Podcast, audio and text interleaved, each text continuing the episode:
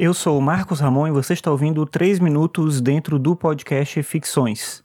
O Ficções é um podcast sobre filosofia e cotidiano e você pode ouvir os episódios no Spotify, no Deezer ou no aplicativo de podcast da sua preferência. Você pode acessar também os episódios no site que é o marcosramon.net barra ficções.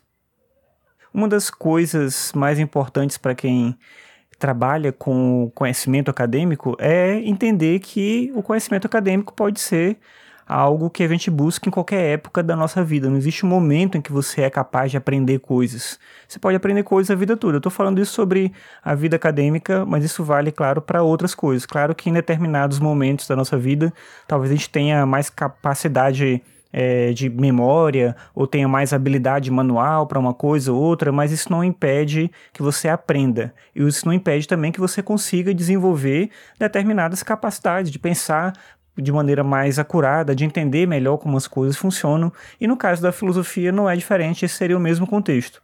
Hoje eu estava relendo a Carta sobre a Felicidade, do Epicuro.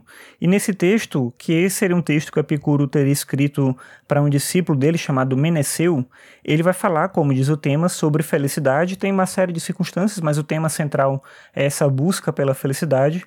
Mas no primeiro parágrafo ele faz uma reflexão sobre essa perspectiva da filosofia nos diferentes tempos da nossa vida. Eu vou ler esse primeiro parágrafo aqui do texto dele e comentar já já para você. Então ele fala o seguinte, abre aspas.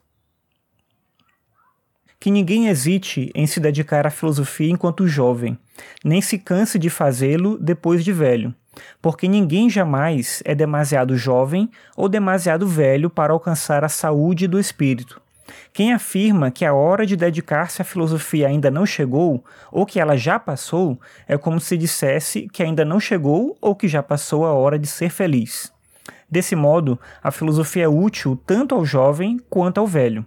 Para quem está envelhecendo, sentir-se rejuvenescer por meio da grata recordação das coisas que já se foram, e para o jovem poder envelhecer sem sentir medo das coisas que estão por vir.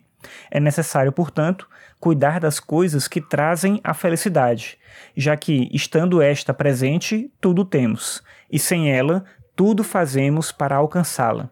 Fecha aspas. O tema aqui, como eu disse, é a felicidade. Ele vai apresentar os diversos elementos que compõem essa busca pela felicidade. A mais notável talvez seja a reflexão sobre a morte, que é a ideia de que a gente não deve temer a morte, porque enquanto a gente existe, a morte não existe e quando a morte chega, nós deixamos de existir.